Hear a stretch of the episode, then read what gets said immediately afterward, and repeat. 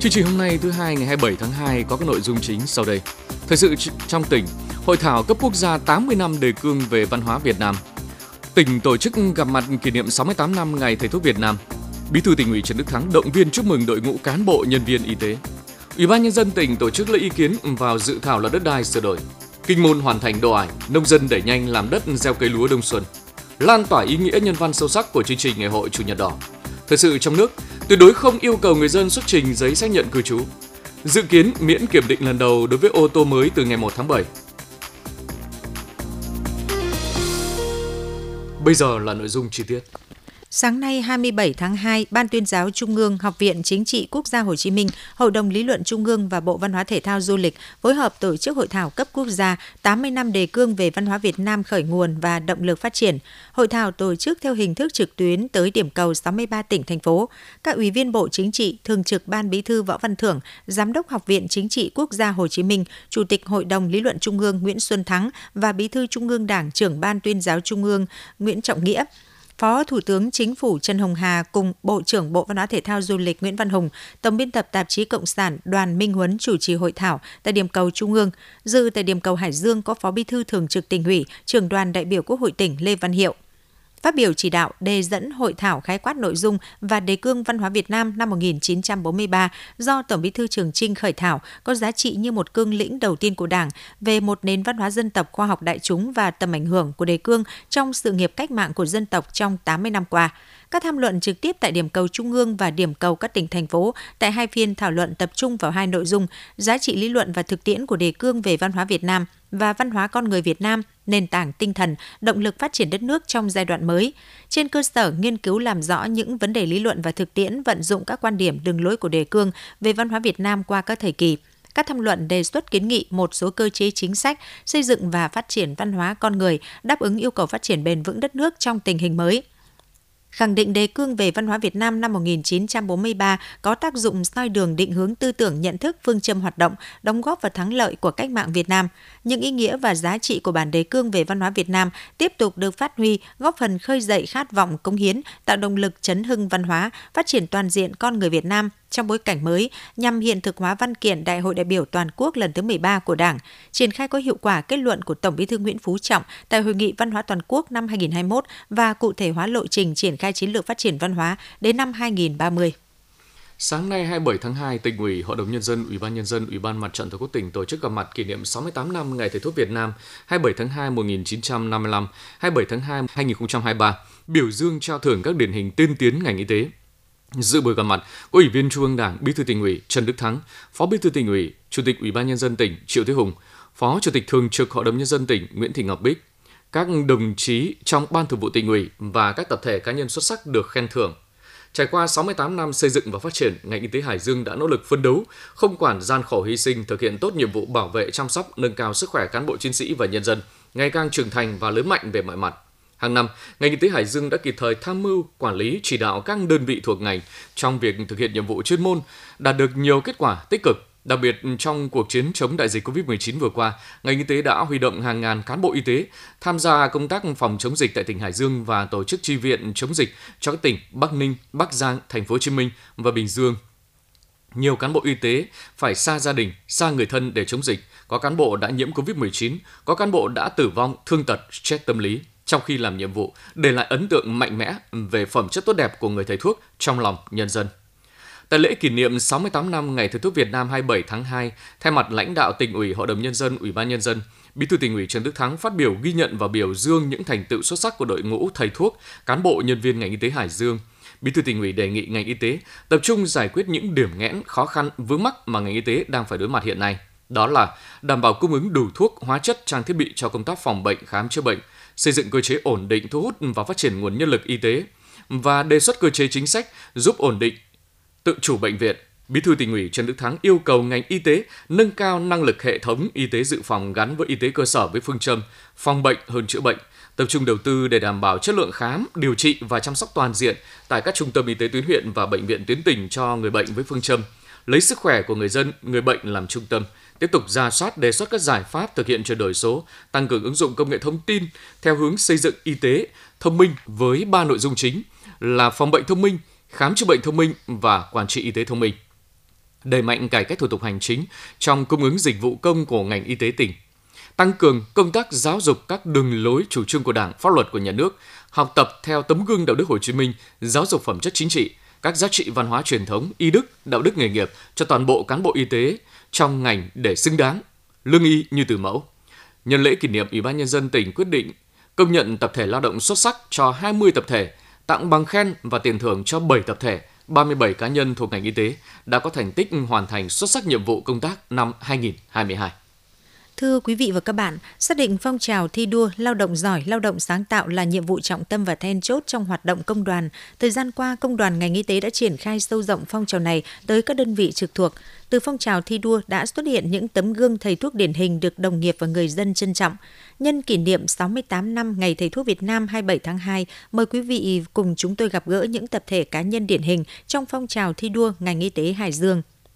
Say mê với chuyên môn nhãn khoa và ham nghiên cứu khoa học, thầy thuốc ưu tú Thạc sĩ Nguyễn Quang Minh, Phó Giám đốc Bệnh viện Mắt Gia Liễu tỉnh đã có nhiều đề tài nghiên cứu khoa học được ứng dụng hiệu quả trong thực tiễn. Những nỗ lực cố gắng trong hoạt động chuyên môn của bác sĩ Nguyễn Quang Minh giúp đơn vị phát triển kỹ thuật mới trong điều trị bệnh. Thầy thuốc ưu tú Thạc sĩ Nguyễn Quang Minh, Phó Giám đốc Bệnh viện Mắt và Gia Liễu tỉnh Hải Dương cho biết. Trong thời gian tới thì có nhiều cái chương trình, kế hoạch để làm sao phát triển tiếp tục cái chuyên môn sâu, ví dụ như là bệnh võng mạc tiểu đường và hai là bệnh điều trị những cái bệnh mà về bán phần sau. Là bệnh viện tuyến cuối của tỉnh, phong trào lao động giỏi, lao động sáng tạo được lãnh đạo Bệnh viện Đa khoa tỉnh đặc biệt chú trọng. Cùng với các khoa khối ngoại, các trung tâm ung bướu và tim mạch, bệnh viện chú trọng phát triển các kỹ thuật mới, góp phần nâng cao chất lượng điều trị cho người bệnh. Thầy thuốc ưu tú tiến sĩ Hà Quang Tạo, Giám đốc Trung tâm Tim mạch Bệnh viện Đa khoa tỉnh Hải Dương chia sẻ. Trong thời gian vừa qua thì Trung tâm Tim mạch chúng tôi cũng đã áp dụng được nhiều cái kỹ thuật trong khám và chẩn đoán điều trị người bệnh. Một số kỹ thuật hiện nay chúng tôi áp dụng với thường quy như là siêu âm Doppler, màu tim, siêu âm mạch máu, chụp các lớp vi tính động mạch vành, Holter điện tim, Holter huyết áp. Ngoài ra thì trong những năm gần đây chúng tôi đã thực hiện cái kỹ thuật chụp và can thiệp động mạch vành qua da. Đây là một cái kỹ thuật mang lại hiệu quả, lợi ích to lớn cho người bệnh trong cái chẩn đoán cũng như là cấp cứu điều trị người bệnh, giúp mà cứu sống nhiều người bệnh mà trước đây phải chuyển lên tuyến trên. Để đẩy mạnh phong trào thi đua lao động giỏi, lao động sáng tạo trong các đơn vị trực thuộc ngành y Hải Dương, Thạc sĩ Nguyễn Thị Bình, Chủ tịch Công đoàn ngành y tế Hải Dương cho biết. Chúng tôi xác định việc phát động phong trào thi đua là rất quan trọng, đặc biệt là phong trào thi đua lao động giỏi, lao động sáng tạo. Các phong trào phát huy sáng kiến, cải tiến kỹ thuật, đổi mới quy trình làm việc, đẩy mạnh nghiên cứu, ứng dụng khoa học kỹ thuật, thực hiện có hiệu quả chất lượng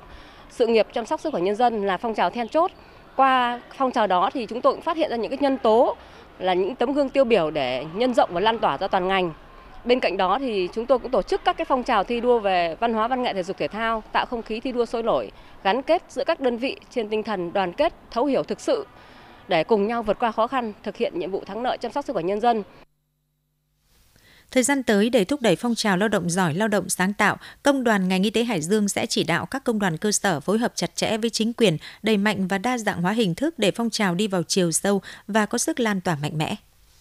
Ủy ban Nhân dân tỉnh vừa có quyết định công nhận xếp hạng đối với các trung tâm y tế, các huyện, thị xã, thành phố trực thuộc Sở Y tế. Theo đó, Ủy ban Nhân dân tỉnh công nhận xếp hạng 2 đối với 5 trung tâm y tế bao gồm Trung tâm y tế huyện Ninh Giang, Trung tâm y tế huyện Gia Lộc, Trung tâm y tế huyện Tứ Kỳ, Trung tâm y tế thị xã Kinh Môn, Trung tâm y tế thành phố Chí Linh. Công nhận hạng 3 đối với 7 trung tâm y tế bao gồm Trung tâm y tế thành phố Hải Dương, Trung tâm y tế huyện Thanh Hà, Trung tâm y tế huyện Kim Thành, Trung tâm y tế huyện Nam Sách, Trung tâm y tế huyện Thanh Miện, Trung tâm y tế huyện Cẩm Giang và Trung tâm y tế huyện Bình Dương. Sáng nay 27 tháng 2, Ủy ban Nhân dân tỉnh tổ chức hội nghị lấy ý kiến của các sở ban ngành đoàn thể, Ủy ban Nhân dân cấp huyện, thị xã, thành phố, các hiệp hội chuyên gia và nhân dân vào dự thảo luật đất đai sửa đổi. Ủy viên Ban Thường vụ Tỉnh ủy, Phó Chủ tịch Thường trực Ủy ban Nhân dân tỉnh Lưu Văn Bản chủ trì hội nghị. Hội nghị được kết nối với 12 điểm cầu của 12 huyện, thành phố, thị xã trong tỉnh. Thực hiện nghị quyết số 170 NQCP ngày 31 tháng 12 năm 2022 của Chính phủ và nghị quyết số 671 NQUBTVQH15 về việc tổ chức lấy ý kiến nhân dân đối với dự thảo luật đất đai sửa đổi, UBND tỉnh đã ban hành kế hoạch, Sở Tài nguyên và Môi trường đã gửi tài liệu đến các sở ban ngành đoàn thể, UBND 12 huyện, thành phố, thị xã, các chuyên gia trên địa bàn tỉnh, đồng thời thông tin được đăng tải trên cổng thông tin điện tử của tỉnh, huyện, thành phố, thị xã, các ngành và các xã phường, thị trấn. Hội nghị tiếp nhận các ý kiến đóng góp liên quan đến quy hoạch, kế hoạch sử dụng đất, thu hồi đất và chính sách bồi thường hỗ trợ tái định cư, phát triển quỹ đất, giao đất cho thuê đất, chuyển mục đích sử dụng đất, đăng ký đất đai, cấp giấy chứng nhận và các thủ tục hành chính dữ liệu thông tin đất đai. Cơ chế chính sách tài chính giá đất, chế độ quản lý, sử dụng các loại đất, phân cấp, giám sát, kiểm soát quyền lực hộ gia đình sử dụng đất. Việc sửa đổi luật đất đai có liên quan trực tiếp tới quyền, lợi ích, trách nhiệm của công dân và chủ thể trong xã hội, do đó các ý kiến đóng góp đều bám sát thực tế quản lý và sử dụng đất. Thị xã Kinh Môn có diện tích hành tỏi vụ đông nhiều nhất tỉnh với hơn 3.800 ha. Do đặc thù là cây trồng dài ngày nên việc đổ ải phục vụ sản xuất lúa vụ đông xuân phải muộn hơn các địa phương khác. Xí nghiệp khai thác công trình thủy lợi thị xã Kinh Môn đã thực hiện phương châm thu hoạch hành tỏi đến đâu, đổ ải ngay đến đó. Công tác gieo cấy cũng đang được nông dân đẩy nhanh, ghi nhận của phóng viên thời sự. Để có đủ nguồn nước phục vụ đổ ải trong điều kiện thời vụ sản xuất gấp, xí nghiệp khai thác công trình thủy lợi thị xã Kinh Môn đã chủ động theo dõi sát mực nước chiều cường trên các sông để vận hành mở tối đa các cống dưới đê, đưa nước vào kênh trục và kênh dẫn trên địa bàn. Việc đưa nước đổ ải tới các ruộng được thực hiện thu hoạch đến đâu đưa nước ngay đến đó. Với phương châm linh hoạt trong đưa nước đổ ải, đến nay toàn thị xã Kinh Môn cũng đã hoàn thành đổ ải xong cho hơn 5.600 ha sản xuất lúa vụ đông xuân. Ông Nguyễn Văn Chiến, giám đốc xí nghiệp khai thác công trình thủy lợi thị xã Kinh Môn cho biết: công tác đưa nước cho phục vụ sản xuất năm nay cơ bản là thuận lợi, chất lượng nước thì tốt, độ mặn là thấp, mức ổn định ở cái 0,025 phần nghìn và cái đầu nước ở ngoài sông cũng tương đối to, mà mực nước ở ngoài sông cơ bản là sẽ đạt đường chiều ở mức 1,4 và đến 1,6, cho nên là cũng thuận lợi cho cái công tác đưa dẫn nước phục vụ sản xuất.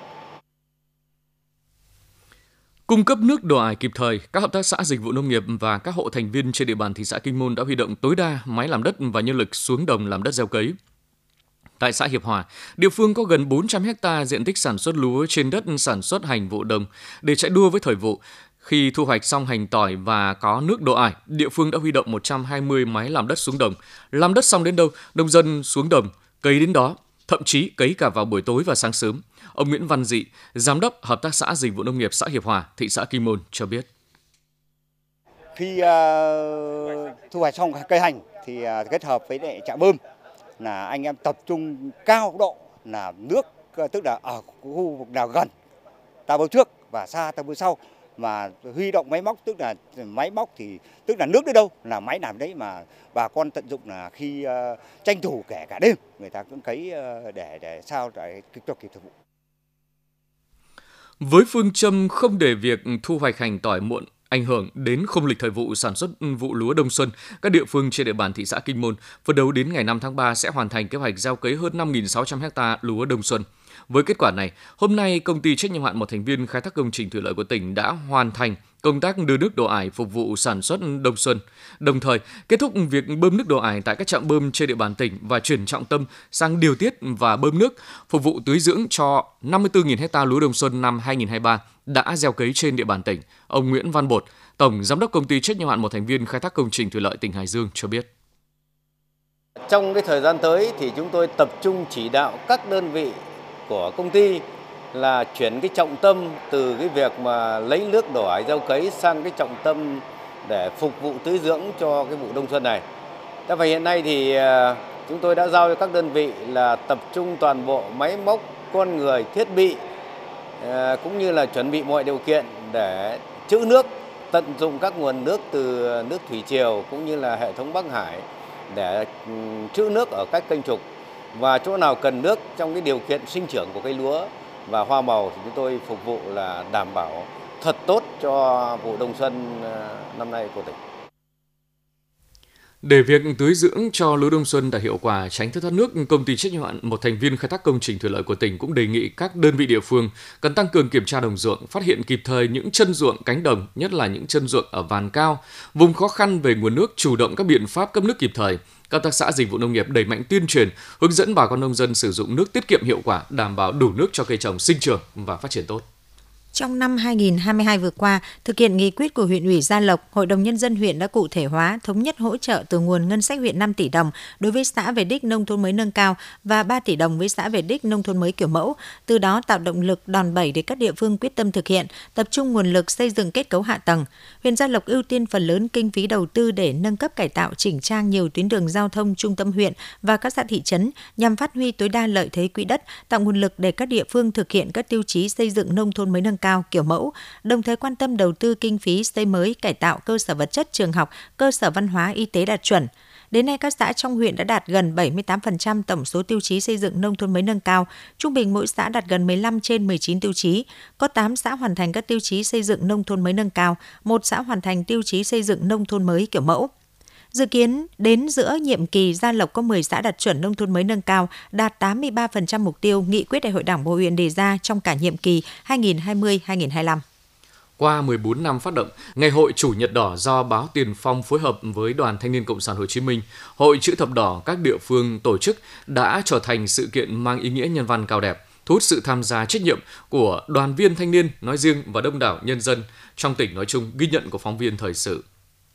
Ngay từ sáng sớm Chủ nhật ngày 26 tháng 2, đông đảo tình nguyện viên là đoàn viên thanh niên và nhiều người dân thành phố Hải Dương đã tề tựu về điểm hiến máu, Ngày hội Chủ nhật đỏ, để có cơ hội được chia sẻ khó khăn đối với những bệnh nhân đang cần máu.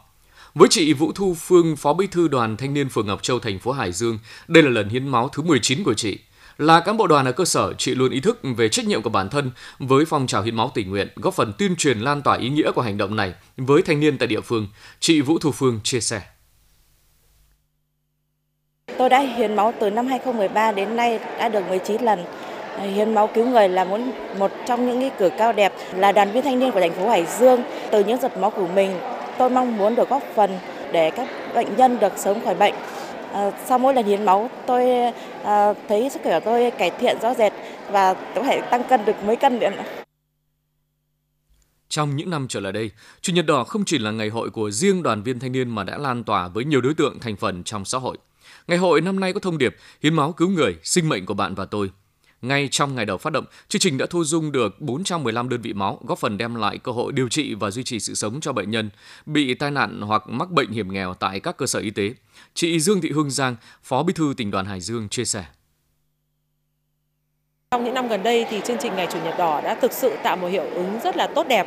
trong cộng đồng xã hội, đặc biệt là ở trên địa bàn tỉnh Hải Dương. Và trong những năm vừa qua thì bên cạnh các hoạt động an sinh xã hội thì Tỉnh đoàn Hải Dương đã phối hợp với Hội Chữ thập đỏ tỉnh với sự đồng hành của báo Tiền Phong đã tổ chức rất thành công các chương trình hiến máu tình nguyện, Ngày Chủ nhật đỏ và thu hút sự tham gia của đông đảo các bạn đoàn viên thanh niên, đặc biệt là các bạn sinh viên của các trường đại học cao đẳng trên địa bàn tỉnh, của Hội Doanh nghiệp trẻ tỉnh. Và thông qua chương trình thì đã góp phần phát huy được tinh thần xung kích tình nguyện của các bạn trẻ, cũng như là thể hiện được cái thông điệp về sự yêu thương, tinh thần đoàn kết và lan tỏa những giá trị tốt đẹp trong cộng đồng về ý nghĩa của chương trình hiến máu tình nguyện. Thời gian qua, các cấp bộ đoàn, Hội Liên hiệp Thanh niên và Hội Chữ thập đỏ trong tỉnh đã đẩy mạnh tuyên truyền vận động, giúp cho mỗi cá nhân tập thể, đặc biệt là lực lượng đoàn viên thanh niên hiểu rõ về tầm quan trọng và ý nghĩa cao đẹp của việc hiến máu tình nguyện. Máu là nguồn sống không thể thay thế của mỗi con người. Mỗi ngày, mỗi giờ trôi qua, nhiều người bệnh đang phải đối mặt với sự hiểm nguy đến tính mạng trước nguy cơ không đủ lượng máu cứu kịp thời. Ngày hội Chủ nhật đỏ qua các năm luôn đồng lòng chia sẻ với ước muốn của người bệnh, tiếp thêm sức mạnh nghị lực để họ trở lại cuộc sống bình thường, lan tỏa tình yêu thương, lòng nhân ái đến với cộng đồng. Xác định việc nâng cao đời sống tinh thần cho người lao động góp phần thúc đẩy sản xuất kinh doanh phát triển, Công ty Cổ phần Phát triển Đô thị và Khu công nghiệp Cao su Việt Nam vừa tổ chức gặp mặt người lao động qua các thời kỳ và chúc thọ cho tứ thân phụ mẫu từ 75 tuổi trở lên của nhân viên công ty nhân dịp đầu xuân Quý Mão 2023. 14 cụ có con đang làm việc tại Công ty Cổ phần Phát triển Đô thị và Khu công nghiệp Cao su Việt Nam đã được mời tới thăm khu công nghiệp Cộng Hòa, thành phố Chí Linh và dự lễ mừng thọ với mong muốn các cụ khỏe mạnh là chỗ dựa tinh thần cho con cháu yên tâm lao động sản xuất. Nhân dịp này, công ty cũng trao quà cho con em người lao động đạt thành tích cao trong học tập. Chương trình nhằm tri ân tới toàn thể các gia đình, đội ngũ quản lý và nhân viên công ty, qua đó giúp mọi người thắt chặt tinh thần đoàn kết, gắn bó, khắc phục khó khăn, hoàn thành nhiệm vụ thúc đẩy sản xuất kinh doanh phát triển.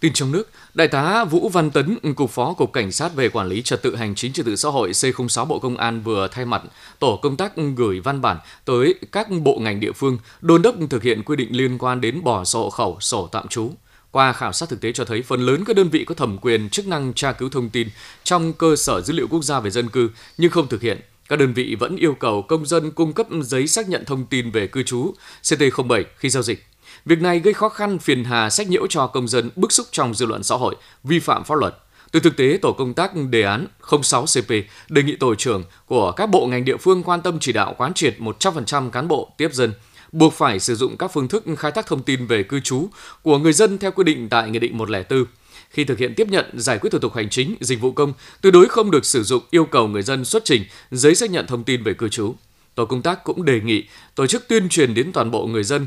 dán tài liệu tuyên truyền công khai tại bộ phận tiếp nhận, giải quyết thủ tục hành chính để người dân biết việc không yêu cầu cung cấp giấy xác nhận thông tin về cư trú. Bên cạnh đó, bố trí cán bộ hướng dẫn người dân cài đặt ứng dụng VNeID ở mức 1 để thực hiện việc tra cứu dịch vụ công, đồng thời thiết lập đường dây nóng của tổ trưởng tổ công tác đề án 06 tại các tỉnh, thành phố trực thuộc trung ương để giải quyết khó khăn vướng mắc của người dân.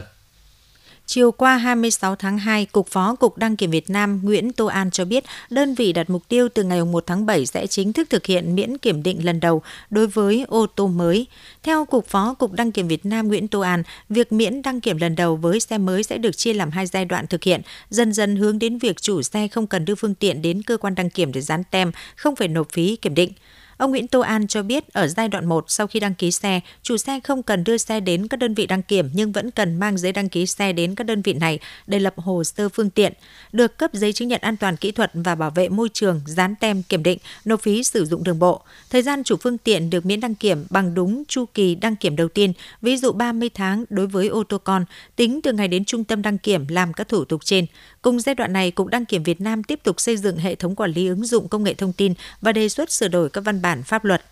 Những công việc này nhằm hướng đến triển khai giai đoạn 2, miễn kiểm định lần đầu được thực hiện ngay khi xe xuất xưởng từ các nhà máy. Các phương tiện sau khi đạt đủ các tiêu chí trong quy trình kiểm tra an toàn kỹ thuật và bảo vệ môi trường tại các nhà máy sẽ thực hiện dán tem kiểm định. Lúc này người dân mua ô tô mới đã được miễn kiểm định mà không cần phải đưa xe đến các trung tâm đăng kiểm, rút tiết kiệm thời gian và công sức. Khi thực hiện phương án miễn kiểm định lần đầu đối với ô tô mới, ở cả 2 giai đoạn trách nhiệm của nhà sản xuất sẽ cao hơn để bảo đảm phương tiện đủ điều kiện an toàn kỹ thuật và bảo vệ môi trường khi đến tay khách hàng. Ông Nguyễn Tô An nhấn mạnh việc thực hiện miễn đăng kiểm lần đầu đối với ô tô mới nhằm tạo thuận lợi tốt nhất cho người dân và doanh nghiệp. Ngoài tiết kiệm chi phí, cái lợi lớn hơn là tiết kiệm thời gian và công sức khi không còn phải vất vả mang xe mới xếp hàng chờ đợi đăng kiểm. Bộ Kế hoạch và Đầu tư cho biết đến hết ngày 17 tháng 2 năm 2023 vẫn còn 117.313 tỷ đồng vốn ngân sách nhà nước, còn lại các bộ, cơ quan, trung ương, địa phương chưa phân bổ chi tiết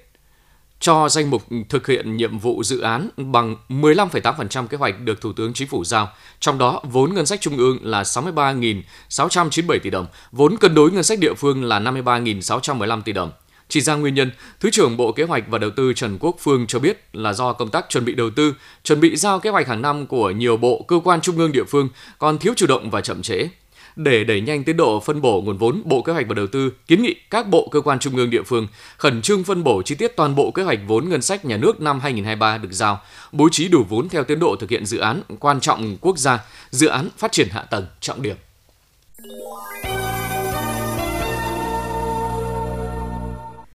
Trước đây quý vị và các bạn vừa nghe chương trình Thời sự 11 giờ của Đài Phát thanh Hải Dương, chương trình do Lưu Hưng, Phương Nga, Lê Tiến, Minh Phú thực hiện. Chịu trách nhiệm nội dung Phó Giám đốc Đặng Đình Long. Cảm ơn quý vị và các bạn đã quan tâm theo dõi.